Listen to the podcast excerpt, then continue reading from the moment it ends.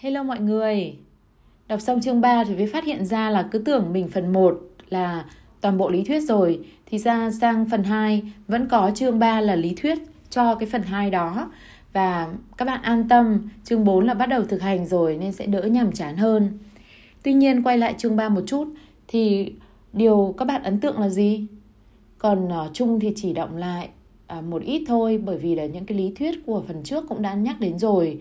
Ờ, riêng đối với chương 3 thì ờ, Trung nhớ cái hình ảnh về cái uh, bình đun sữa vì trên thực tế là Trung cũng đã từng đun sữa rồi và đúng là mình chỉ cần sơ sảnh một chút thôi thì cái ca sữa của mình trở thành một mỡ hỗn độn tung tóe trên cái bếp đấy. Điều đó chỉ là một cái hình ảnh để so sánh cho mọi người dễ hình dung về cái thế giới thực tế của chúng ta. Xã hội thì luôn luôn thay đổi vận động và đặc biệt là trong môi trường kinh doanh cũng vậy. Nhiều khi cái sự thay đổi đó là rất nhỏ thôi, giống như là một cái việc chậm trễ một vài giây khi mà đun sữa đấy. Nhưng nếu chúng ta không kịp thời phát hiện ra vấn đề để tìm ra giải pháp thì cái hậu quả của nó lại rất là lớn. Vì thế ở trong chương 3 này có một đoạn đề cập đến cái việc áp dụng nguyên lý 80-20 trong cái vấn đề này. Nguyên lý 80-20 có tác dụng lớn nhất khi chúng ta xác định được tất cả các lực tác động bên dưới bề mặt để có thể ngăn chặn được các ảnh hưởng tiêu cực và tập trung sức mạnh tối đa cho các yếu tố có năng suất cao nhất.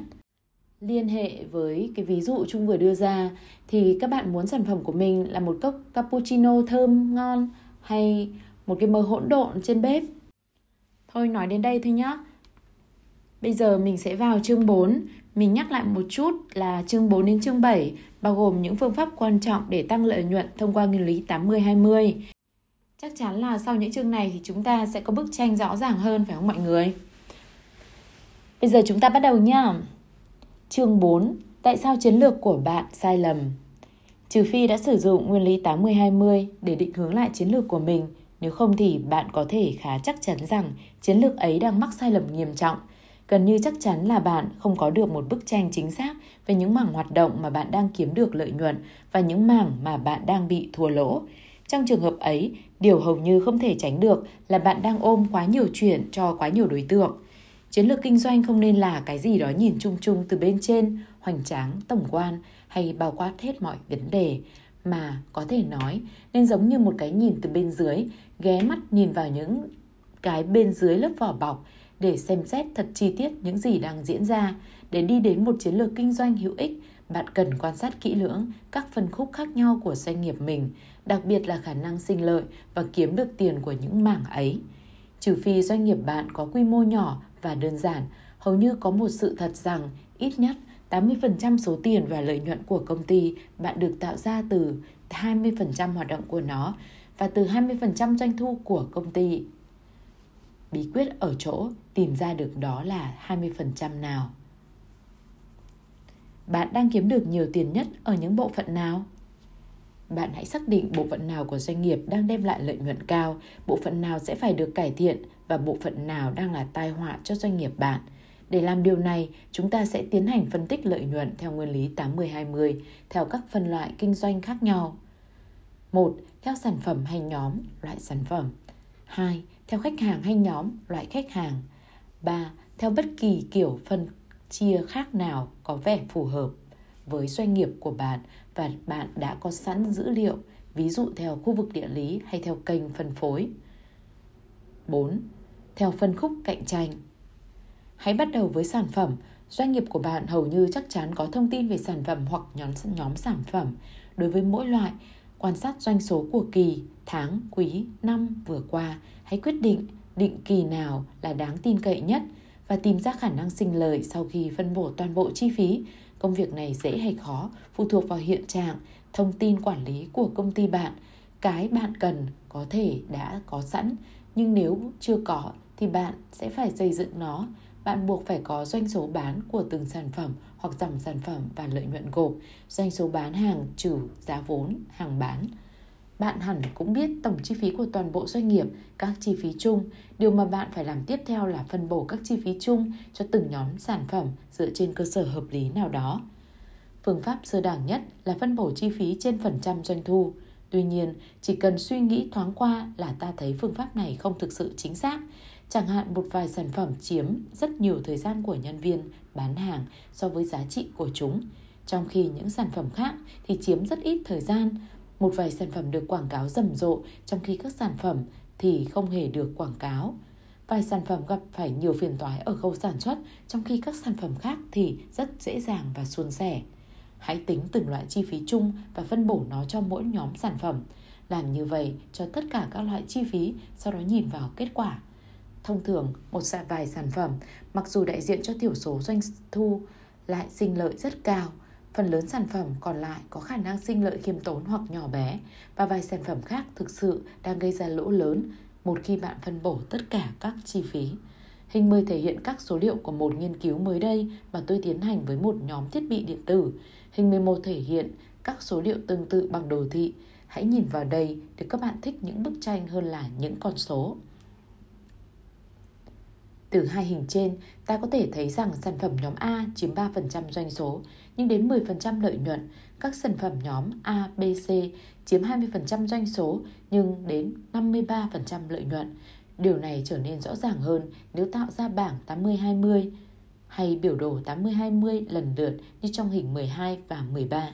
Mặc dù chưa tìm thấy 20% doanh số bán chiếm 80% lợi nhuận, nhưng chúng ta đang trên con đường đi tìm nó. Nếu không phải là 80-20 thì 67-30, 30% doanh số bán sản phẩm chiếm gần 67% lợi nhuận. Bạn có thể suy nghĩ đến những việc cần làm để nâng doanh số bán các nhóm sản phẩm ABC.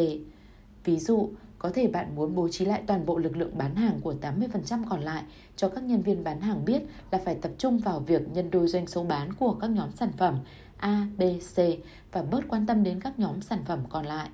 Nếu họ thực hiện thành công điều này, không những doanh số bán tăng lên 20% mà lợi nhuận cũng tăng hơn 50%. Có thể bạn cũng đã nghĩ đến việc cắt giảm chi phí hay nâng giá bán các sản phẩm nhóm D, E, F hoặc nghĩ đến việc cắt giảm triệt để hay loại bỏ hoàn toàn các sản phẩm nhóm G và H. Còn khả năng sinh lợi của khách hàng thì sao? Sau khi xem xét sản phẩm, hãy tiếp tục xét đến khách hàng, lặp lại trình tự phân tích nhưng xem xét số lượng mua của mỗi khách hàng hay nhóm khách hàng, một vài khách hàng chịu trả mức giá cao nhưng cũng phải tốn chi phí cao để phục vụ họ. Họ thường là những khách hàng nhỏ, các khách hàng lớn có thể dẫn dễ giao dịch và mua một lượng lớn sản phẩm cùng loại, nhưng ép bạn phải giảm giá bán. Thỉnh thoảng những chênh lệch này bù trừ lẫn nhau, nhưng thường thì không. Đối với nhóm chúng ta đang gọi là công ty thiết bị điện tử Electronics Investments, Kết quả được thể hiện ở hình 14 và 15. Xin có đôi lời giải thích về nhóm khách hàng. Nhóm A là các nhóm khách hàng nhỏ, trực tiếp, trả giá rất cao và mang lại lợi nhuận gộp rất lớn. Phải tốn kém một khoản chi phí khá khá để phục vụ họ, nhưng lợi nhuận đem lại nhiều hơn có thể bù đắp cho chi phí đó. Khách hàng nhóm B là những nhà phân phối có khuynh hướng đặt những đơn hàng lớn và tốn rất ít chi phí để phục vụ họ. Tuy nhiên, vì một lý do nào đó, họ có thể chấp nhận trả một giá tương đối cao, chủ yếu bởi vì linh kiện điện tử họ mua về chỉ chiếm một phần nhỏ tổng chi phí sản phẩm của họ. Khách hàng nhóm C là những nhà xuất khẩu trả giá cao. Tuy nhiên, với họ, cái khó cho doanh nghiệp là phải tốn kém rất nhiều chi phí để phục vụ họ. Khách hàng nhóm D là những nhà sản xuất lớn, thường mặc cả về giá rất gắt cao và cũng đòi hỏi nhiều trợ giúp kỹ thuật và nhiều ưu đãi. Hình 16 và 17 lần lượt thể hiện bảng 80-20 và sơ đồ 80-20 đối với từng nhóm khách hàng. Các hình này biểu thị nguyên tắc 59-15 và nguyên tắc 88-25. Nhóm khách hàng sinh lợi nhiều nhất chiếm 15% doanh thu, nhưng đến 59% lợi nhuận và 25% khách hàng sinh lợi nhiều nhất đem lại 88% lợi nhuận. Điều này một phần là do các khách hàng sinh lợi nhiều nhất có khuynh hướng mua những sản phẩm sinh lợi nhiều nhất, cũng như họ đã trả nhiều hơn so với chi phí phục vụ họ. Phân tích trên đã dẫn đến một chiến dịch tìm kiếm thêm khách hàng nhóm A và B rất thành công. Khách hàng nhỏ trực tiếp và những nhà phân phối, thậm chí tính luôn cả chi phí cho chiến dịch này thì lợi nhuận đem lại cũng rất lớn. Giá bán cho khách hàng C, nhà xuất khẩu cũng được nâng lên một cách có chọn lọc và những cách thức giảm chi phí phục vụ họ đã được tìm ra, đặc biệt tăng cường bán hàng qua điện thoại hơn là bán hàng trực tiếp. Khách hàng nhóm D, những nhà sản xuất lớn được xử lý một cách riêng lẻ. 9 trong số những đối tượng này chiếm 97% doanh số của nhóm D. Trong một vài trường hợp, những dịch vụ phát triển kỹ thuật được tính phí riêng. Trong một số trường hợp khác, giá cả được nâng lên và ba khách hàng để được để mất một cách chiến lược về tay của đối thủ cạnh tranh đáng ghét nhất của công ty sau một cuộc chiến đấu giá. Các nhà quản lý thật ra muốn để cho phía đối thủ cạnh tranh ấy thưởng thức những tổn thất ấy. Áp dụng nguyên lý 80-20 cho công ty tư vấn. Sau khi phân tích về sản phẩm và khách hàng, hãy lấy bất kỳ sự phân chia nào khác có liên quan đặc biệt đến doanh nghiệp của bạn. Không có sự phân tích đặc biệt nào trong trường hợp công ty trang bị dụng cụ, nhưng để minh họa cho điểm này, hãy xét việc tách doanh thu và lợi nhuận trong một công ty tư vấn chiến lược được trình bày ở hình 18 và 19. Những hình này biểu thị nguyên tắc 56-21, các dự án lớn chiếm tỷ lệ 21% doanh thu nhưng mang lại đến 56% lợi nhuận. Một phân tích khác được thể hiện trong hình 20 và 21, phân chia theo khách hàng cũ hơn 3 năm, khách hàng mới dưới 6 tháng và các khách hàng ở lưng chừng không cũ không mới 6 tháng đến 3 năm. Các hình này thể hiện rằng 26% khách hàng cũ mang lại 84% lợi nhuận, quy tắc 84-26. Thông điệp ở đây là trước nhất, cố gắng duy trì và tăng cường số khách hàng phục vụ lâu dài. Họ là những người ít nhạy cảm về giá nhất và có thể phục vụ họ với chi phí thấp nhất. Những khách hàng mới chưa chuyển thành khách hàng phục vụ lâu dài được nhận định là những người gây ra thua lỗ, dẫn đến phương pháp tiếp cận có chọn lọc hơn để thuyết phục doanh nghiệp. Động thái thuyết phục lôi kéo chỉ được thực hiện trong trường hợp người ta tin là đối tượng doanh nghiệp này có khả năng trở thành một khách hàng lâu dài. Hình 22 và 23 tóm tắt một phân tích thứ ba cho các nhà tư vấn. Theo đó các dự án được phân thành 3 loại: dự án sáp nhập và thôn tính, M&A, phân tích chiến lược và dự án khai thác. Sự phân chia này minh họa nguyên tắc 8722, dự án M&A mang lại lợi nhuận to lớn, chiếm 22% doanh thu nhưng đem đến 87% lợi nhuận. Cần phải cố gắng gấp đôi để bán được nhiều dự án M&A hơn. Các dự án hoạt động đối với khách hàng cũ khi được phân tích độc lập, hóa ra lại ở vào khoản hòa vốn, trong khi các khoản lỗ lớn của các dự án hoạt động lại do các khách hàng mới gây ra. Điều này dẫn đến quyết định không lấy khách hàng mới, trong khi số khách hàng cũ hoặc bị tính chi phí cao hơn nhiều cho dự án này hoặc khuyến khích họ chuyển sang các công ty tư vấn chuyên môn. phần khúc kinh doanh là chìa khóa để hiểu được và phát huy khả năng sinh lợi. Cách tốt nhất để kiểm tra khả năng sinh lợi của việc kinh doanh của bạn là chia nhỏ nó thành các phân khúc cạnh tranh. Trong khi những phân tích theo sản phẩm, khách hàng hoặc theo bất kỳ một mảng nào khác có liên quan đều thường rất có giá trị, ta có thể có được những thông hiểu sâu sắc nhất từ sự kết hợp khách hàng và sản phẩm thành những phân khúc kinh doanh được xác định dựa trên việc tham chiếu đến các đối thủ cạnh tranh quan trọng nhất của bạn. Mặc dù việc làm này không khó như khi mới nghe qua, nhưng có rất ít tổ chức doanh nghiệp phân chia hoạt động kinh doanh của mình theo cách này, do đó cần thiết phải trình bày sơ lược vấn đề này. Phân khúc cạnh tranh là gì? Một phân khúc cạnh tranh là một bộ phận kinh doanh ở đó bạn phải đối mặt một đối thủ cạnh tranh khác hoặc các yếu tố tác động cạnh tranh khác nhau. Hãy lấy bất kỳ bộ phận kinh doanh nào mà bạn chợt nhớ. Một sản phẩm, một khách hàng, một dòng sản phẩm được bán cho một loại khách hàng hoặc bất kỳ mảng nào khác có tầm quan trọng với bạn. Ví dụ, các nhà tư vấn có thể nghĩ đến công việc M&A, xác nhập và mua lại doanh nghiệp. Bây giờ, hãy tự hỏi hai câu hỏi đơn giản. Một, bạn có đối mặt với một đối thủ cạnh tranh chính yếu khác trong bộ phận kinh doanh này so với phần kinh doanh còn lại? Nếu câu trả lời là có, thì lúc đó bộ phận kinh doanh đó là một phân khúc cạnh tranh độc lập, gọi tắt là phân khúc. Nếu bạn đang chống lại một đối thủ cạnh tranh chuyên nghiệp, khả năng sinh lợi của bạn sẽ tùy thuộc vào sự tương tác giữa sản phẩm và dịch vụ của bạn so với các sản phẩm và dịch vụ của đối thủ cạnh tranh người tiêu dùng thích cái nào hơn và tổng chi phí của bạn để cung cấp sản phẩm hoặc dịch vụ là bao nhiêu so với tổng chi phí của đối thủ. Đối thủ cạnh tranh có vai trò quyết định khả năng sinh lợi của bạn ngang với bất kỳ yếu tố nào khác. Do đó, việc tính đến lĩnh vực kinh doanh này của bạn một cách riêng rẽ và độc lập là hoàn toàn hợp lý để xác định chiến lược đánh bại hoặc bắt tay thông đồng đối thủ cạnh tranh dĩ nhiên cũng rất hợp lý khi xem xét khả năng sinh lợi một cách độc lập. Có thể bạn sẽ có phát hiện đầy ngạc nhiên. Nhưng thậm chí nếu bộ phận kinh doanh mà bạn đang xem xét là có đối thủ cạnh tranh giống như bộ phận kinh doanh khác của bạn, ví dụ đối thủ chính của bạn ở sản phẩm A cũng là đối thủ của bạn trong sản phẩm B, lúc đó bạn cần đặt một câu hỏi khác. 2 bạn và đối thủ của bạn có cùng tỷ lệ doanh số bán hoặc thị phần ở cả hai lĩnh vực không?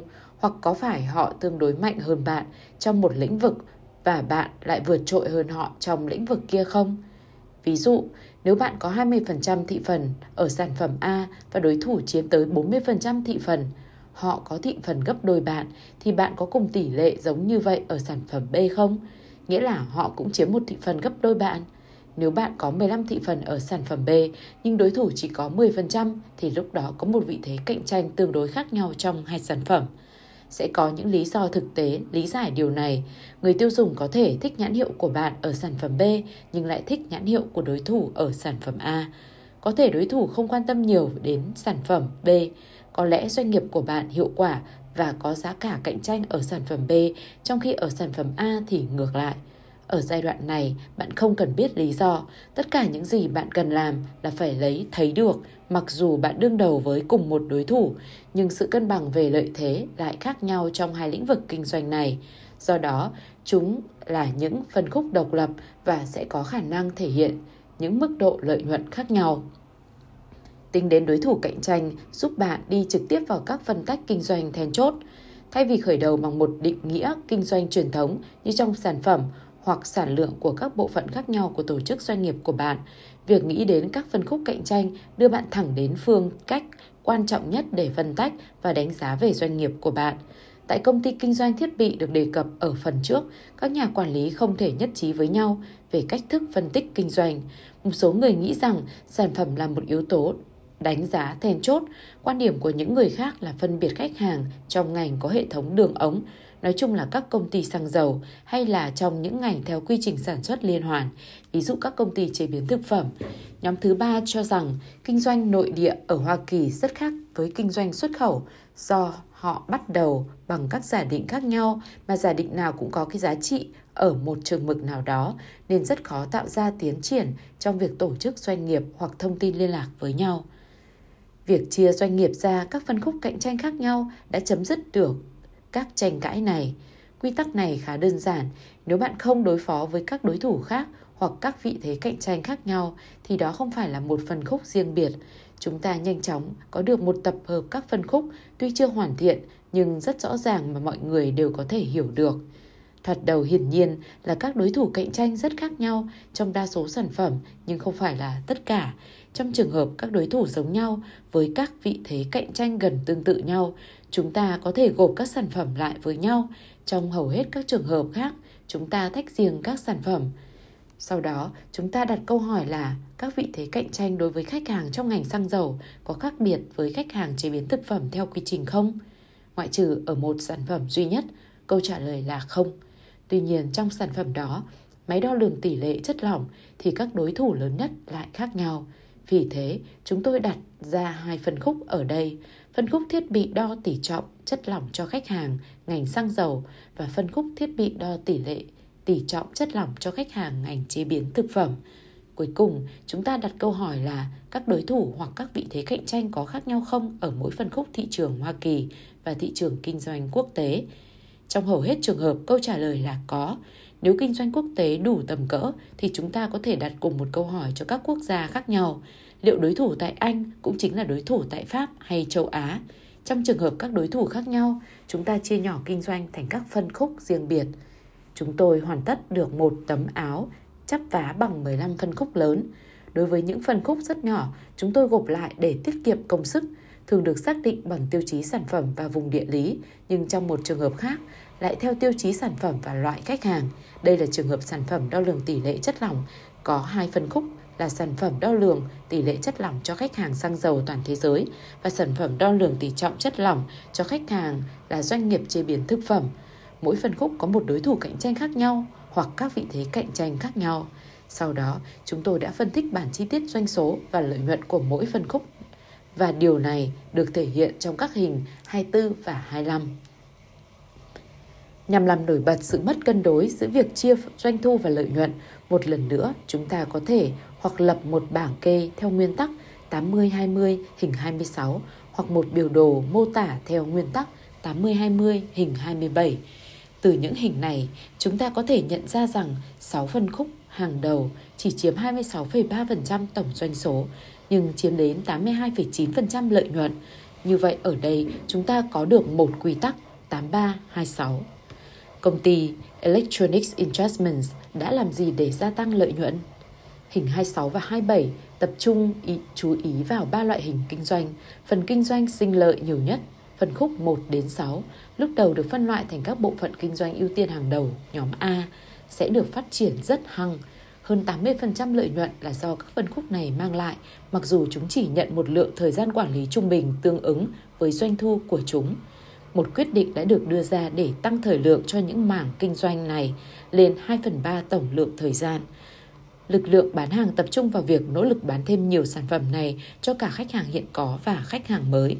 Người ta nhận ra rằng nhóm này có thể đảm bảo cung cấp thêm các dịch vụ hoặc giảm giá nhẹ và vẫn hưởng được các khoản lời khả quan. Nhóm kinh doanh thứ hai bao gồm các phân khúc từ 7 đến 12. Tính chung lại, những phân khúc này chiếm 57% tổng doanh số và 49% tổng lợi nhuận. Nói cách khác, tính trung bình thì hơi dưới mức lợi nhuận trung bình. Các phân khúc này được phân loại thành nhóm ưu tiên B, mặc dù rõ ràng là một số phân khúc trong nhóm này, ví dụ như 7, 8, khả quan hơn các phân khúc khác, ví dụ 11 và 12. Ưu tiên dành cho các phân khúc này cũng tùy thuộc vào các câu trả lời do hai câu hỏi được nêu lên ở đầu chương này. Đó là mỗi phân khúc có một thị trường tốt để tham gia và ở mỗi phân khúc vị thế của công ty là như thế nào. Các giải đáp cho những câu hỏi này được mô tả trong phần cuối chương này. Ở giai đoạn này, một quyết định được đưa ra nhằm cắt giảm thời gian quản lý dành cho các phân khúc nhóm B từ khoảng 60% xuống còn khoảng một nửa mức này. Giá ở một số các phân khúc ít lợi nhuận hơn cũng được nâng lên.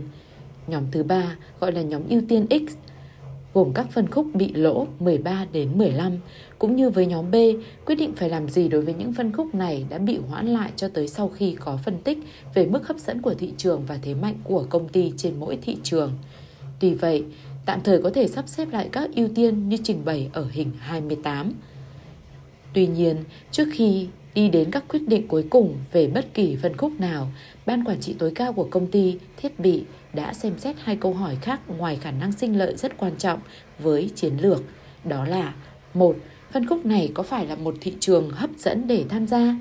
2. Công ty đã xác lập vị trí tốt đến mức độ nào trong mỗi phân khúc?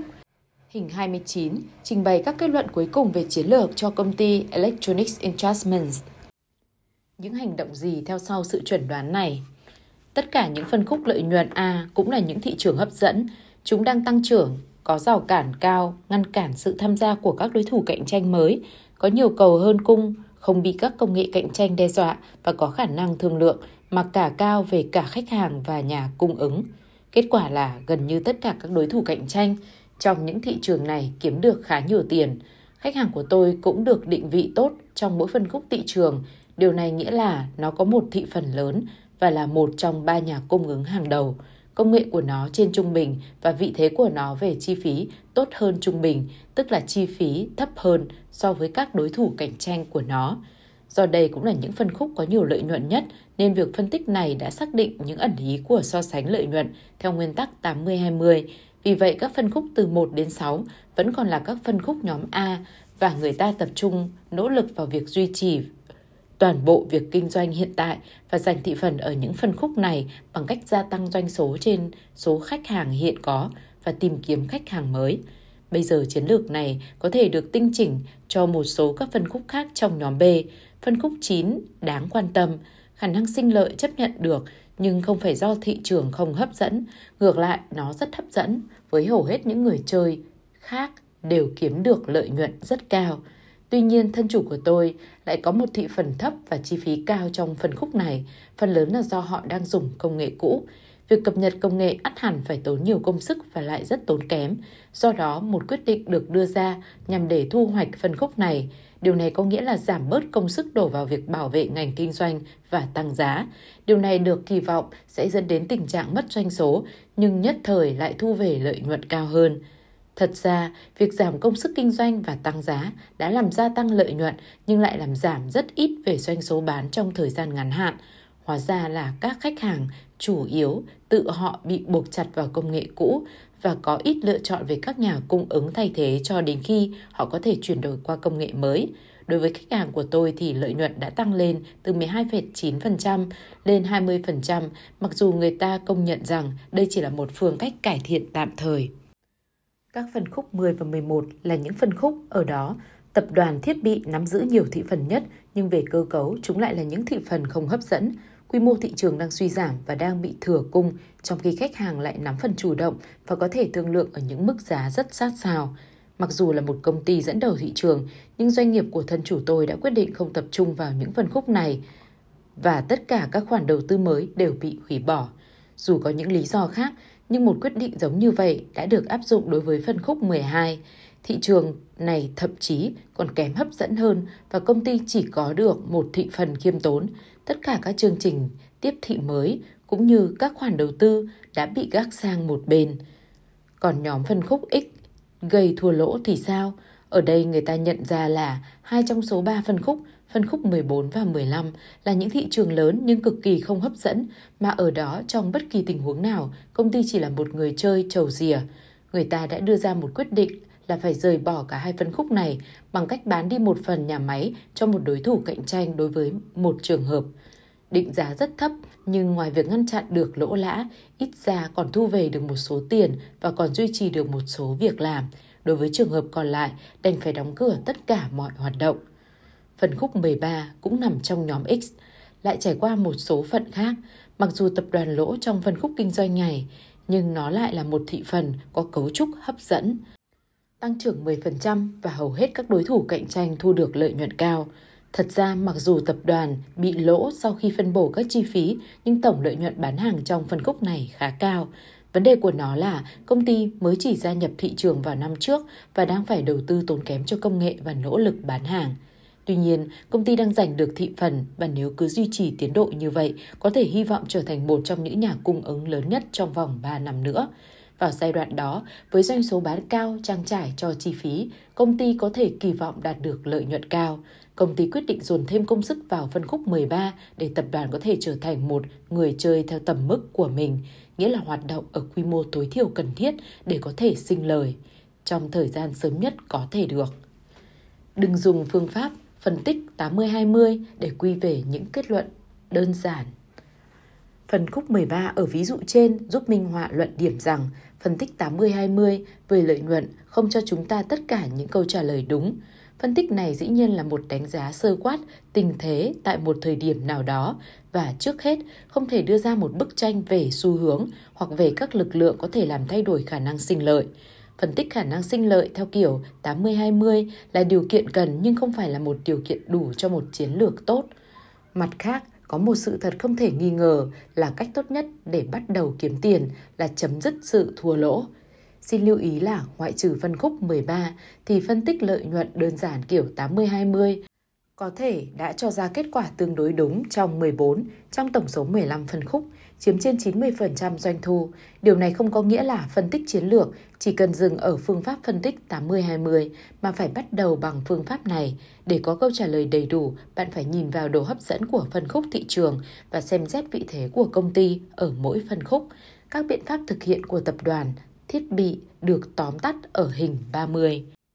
Hình 30, công ty Electronics Investments, các biện pháp được thực hiện sau khi có các phân tích theo nguyên lý 80-20. Hình 30, các biện pháp được thực hiện tại công ty Electronics Investment sau khi phân tích theo nguyên lý 80-20. Ở phân khúc 1 đến 6, mức ưu tiên A, đặc điểm thị trường hấp dẫn, thị phần tốt, khả năng sinh lợi cao. Biện pháp tập trung mạnh vào công tác quản lý, tăng cường nỗ lực bán hàng và linh hoạt tăng doanh số. Phân khúc từ 7 đến 8, mức ưu tiên B, thị trường hấp dẫn, vị thế khiêm tốn trên thị trường, khả năng sinh lợi tốt. Biện pháp duy trì vị trí trên thị trường, không có những động thái đặc biệt. Phân khúc 9. Mức ưu tiên C. Thị trường hấp dẫn, công nghệ nghèo nàn và thị phần nhỏ. Biện pháp thu lợi, giảm chi phí và tăng giá. Phân khúc 10 đến 11. Mức ưu tiên C. Thị trường không hấp dẫn, thị phần tốt, lợi nhuận chấp nhận được. Biện pháp giảm nỗ lực kinh doanh. Phân khúc 12. Mức ưu tiên C. Thị trường không hấp dẫn, vị thế khiêm tốn, khả năng sinh lợi kém, biện pháp giảm đáng kể nỗ lực kinh doanh. Phân khúc 13, mức ưu tiên A, thị trường hấp dẫn, quy mô nhỏ nhưng vị trí của công ty đang cải thiện. Bị lỗ, biện pháp nhanh chóng giành thị phần. Phân khúc 14-15, mức ưu tiên Z, thị trường không hấp dẫn, vị thế khiêm tốn, yếu, bị lỗ. Biện pháp bán, đóng cửa bộ phận kinh doanh này. Nguyên lý 80-20 như kim chỉ nam trong tương lai phát triển doanh nghiệp của bạn lên một tầm cao mới.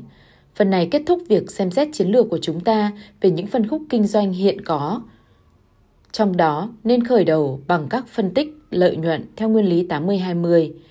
Như chúng ta đã thấy, những phân tích này không thể thiếu được trong việc vạch ra chiến lược cho từng phân khúc Tuy nhiên, rõ ràng là chúng ta vẫn chưa tận dụng triệt để nguyên lý 80-20 vào việc vạch ra chiến lược. Nguyên lý này cũng có giá trị to lớn trong việc xác định các bước phát triển tiếp theo cho doanh nghiệp của bạn. Chúng ta thường giả định rằng các tổ chức và ngành kinh doanh của chúng ta đang nỗ lực khá tốt trong phạm vi có thể. Chúng ta có xu hướng rằng thế giới kinh doanh của chúng ta có tính cạnh tranh cao và đạt được một kiểu cân bằng nào đó hoặc ở thế cờ tàn cuộc. Chẳng có gì sai lầm hơn là suy nghĩ như vậy. Tốt hơn hết là xuất phát từ giả định rằng ngành kinh doanh của bạn đang gặp nhiều khó khăn và có thể cơ cấu lại cho hiệu quả hơn nhằm cung cấp những cái khách hàng mong muốn. Và với tổ chức của bạn, tham vọng của bạn có thể làm thay đổi tổ chức này trong vòng một thập niên tới, để rồi trong vòng 10 năm, nhân viên của bạn nhìn lại, lắc đầu một cách buồn bã và nói với nhau rằng không thể nào tin được là trước đây chúng ta thường làm theo cách đó, chắc là hồi đó chúng ta điên quá. Cái chính yếu là sự đổi mới, nó có một vai trò cực kỳ quan trọng đối với lợi thế cạnh tranh trong tương lai. Chúng ta có xu hướng nghĩ rằng đổi mới thường khó khăn, nhưng bằng việc sử dụng sáng tạo nguyên lý 80-20, đổi mới vừa dễ dàng vừa thú vị. Ví dụ, hãy xét các ý tưởng sau đây. 80% lợi nhuận của tất cả các ngành được làm ra bởi 20% ngành nghề. Bạn hãy lập một danh sách các ngành nghề có lợi nhuận cao nhất mà bạn biết, ví dụ ngành dược phẩm hoặc tư vấn, và tìm hiểu lý do tại sao ngành kinh doanh của bạn không thể được như những ngành này. 80% lợi nhuận của bất kỳ ngành nào đều được làm ra bởi 20% doanh nghiệp. Nếu công ty bạn không phải là một trong số những doanh nghiệp này, thì họ đang làm việc gì đúng mà doanh nghiệp của bạn không làm được. 80% giá trị được khách hàng cảm nhận có liên quan đến 20% những hoạt động của doanh nghiệp. 20% này trong trường hợp của bạn là gì? Cái gì ngăn bạn làm nhiều hơn trong mảng 20% này? Cái gì đã ngăn bạn tạo ra một phiên bản còn cực đoan hơn của cái 20% ấy? 80% những gì kinh doanh làm ra không tạo ra trên 20% lợi ích của khách hàng. Phần 80% đó là gì? Tại sao không bãi bỏ nó? Ví dụ, nếu là một ông chủ ngân hàng, tại sao bạn lại có các chi nhánh? Nếu bạn cung cấp dịch vụ, tại sao không tổ chức việc cung cấp dịch vụ thông qua phương tiện điện thoại và máy tính cá nhân? Nơi nào thì ít hơn lại là tốt hơn? Ví dụ, trường hợp khách hàng tự phục vụ, khách hàng có thể tham gia vào việc cung cấp một số dịch vụ không? 80% lợi ích của bất kỳ sản phẩm hoặc dịch vụ nào có thể được tạo ra từ 20% chi phí. Nhiều người tiêu dùng thường mua một sản phẩm thật giá, thật sát giá, thật rẻ. Có ai đang cung cấp sản phẩm này trong ngành của bạn không? 80% lợi nhuận của bất kỳ ngành kinh doanh nào đến từ 20% khách hàng. Bạn có nắm giữ thị phần lớn, không cân xứng ở những mảng này không? Nếu không, bạn cần làm gì để đạt được nó? Tại sao công ty bạn lại cần con người? Một ví dụ về những biến đổi ngành có thể giúp giải thích được câu hỏi này. Bà tôi trước đây có một tiệm tạp hóa ở góc phố, bà nhận các đơn hàng rồi phân loại và sau đó tôi hoặc một cậu bé nào đó được bà tin tưởng sẽ đi giao hàng bằng xe đạp. Sau đó, một siêu thị mở trong thị xã, siêu thị đó thu hút khách hàng tự đến, lựa chọn hàng hóa và chất chúng lên xe trở về nhà.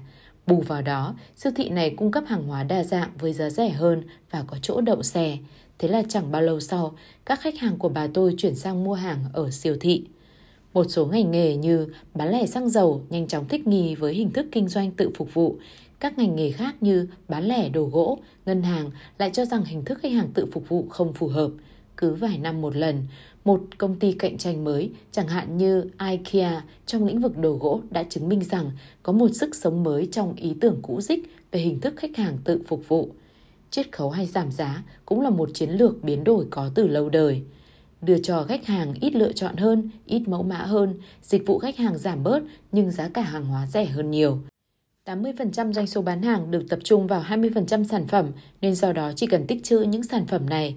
Một nơi khác mà tôi từng làm việc, một hãng kinh doanh rượu vàng đã trữ 30 loại rượu vàng đỏ khác nhau. Ai lại cần số lượng, lựa chọn sản phẩm như thế? Công ty này đã bị một hệ thống bán hàng giảm giá mua lại. Và bây giờ có một kho rượu vang đã được mở ra phục vụ ngay bên đường phố. Ai lại nghĩ rằng cách đây 50 năm người ta lại cần những cửa hàng bán thức ăn nhanh và ngày nay ai nhận ra rằng các đại lý, nhà hàng tự phục vụ, loại hình cửa hàng cung cấp loại thực đơn có số lượng hạn chế và chuẩn bị trước ở những môi trường vui chơi giải trí xung quanh với giá vừa phải là yêu cầu là bạn phải trả bàn ăn sau 90 phút có thể khai tử các nhà hàng tư nhân truyền thống. Tại sao chúng ta nhất nhất sử dụng con người để làm những việc mà máy móc có thể làm với giá thành rẻ hơn nhiều? Khi nào thì các hãng hàng không bắt đầu sử dụng các robot phục vụ bạn? Hầu hết người ta thích công việc có bàn tay phục vụ của con người, nhưng máy móc lại đáng tin cậy và rẻ hơn nhiều. Trong một số trường hợp như máy rút tiền tự động, ATM còn được gọi là những cái hốc trên tường. Chúng cung cấp một dịch vụ tốt hơn, nhanh hơn nhiều và có chi phí giảm thiểu. Trong thế kỷ sau, chỉ có những người già cổ hủ như tôi mới thích giao dịch với con người và ngay cả tôi cũng có những nghi ngờ. Có phải các tấm thảm đã quá cũ? Tôi muốn để bạn tự mình tưởng tượng một ví dụ cuối cùng nữa thôi về việc sử dụng nguyên lý 80-20 đã biến đổi vận mệnh của một công ty và thậm chí có thể thay đổi một ngành kinh doanh sản xuất. Hãy xét trường hợp của công ty Interface Corporations của tiểu bang Georgia hiện là một nhà cung cấp thảm lên đến 800 triệu đô. Trước đây công ty bán thảm, nhưng bây giờ công ty lại cho khách hàng thuê thảm. Lắp đặt các mảnh thảm hơn là trải thảm nguyên tấm. Interface nhận thấy rằng 20% bề mặt một tấm thảm bất kỳ chịu đến 80% mòn sách. Thông thường một tấm thảm được thay thế khi mà nó vẫn còn trong tình trạng rất tốt. Theo chương trình cho thuê thảm của công ty Interface, các tấm thảm được kiểm tra thường xuyên và họ thay thế bất kỳ mảng thảm nào bị mòn rách hay hư hỏng. Dịch vụ này giảm chi phí cho cả interface và khách hàng. Một quan sát nhỏ nhặt nhờ biết áp dụng nguyên lý 80-20 đã biến đổi một công ty và có thể dẫn đến những thay đổi rộng lớn hơn trong tương lai ở ngành này. Kết luận, nguyên lý 80-20 gợi ý rằng chiến lược của bạn là sai lầm – nếu bạn kiếm được hầu hết số tiền từ một phần hoạt động nhỏ của mình thì bạn nên biến đổi hoàn toàn công ty mình và tập trung nỗ lực vào việc nhân rộng cái phần nhỏ bé này. Tuy nhiên, đây chỉ là một phần của giải đáp. Đằng sau nhu cầu tập trung sức lực còn ẩn giấu một sự thật có giá trị hơn về kinh doanh và đó sẽ là chủ đề mà chúng tôi trình bày trong phần kế tiếp. Hết chương 4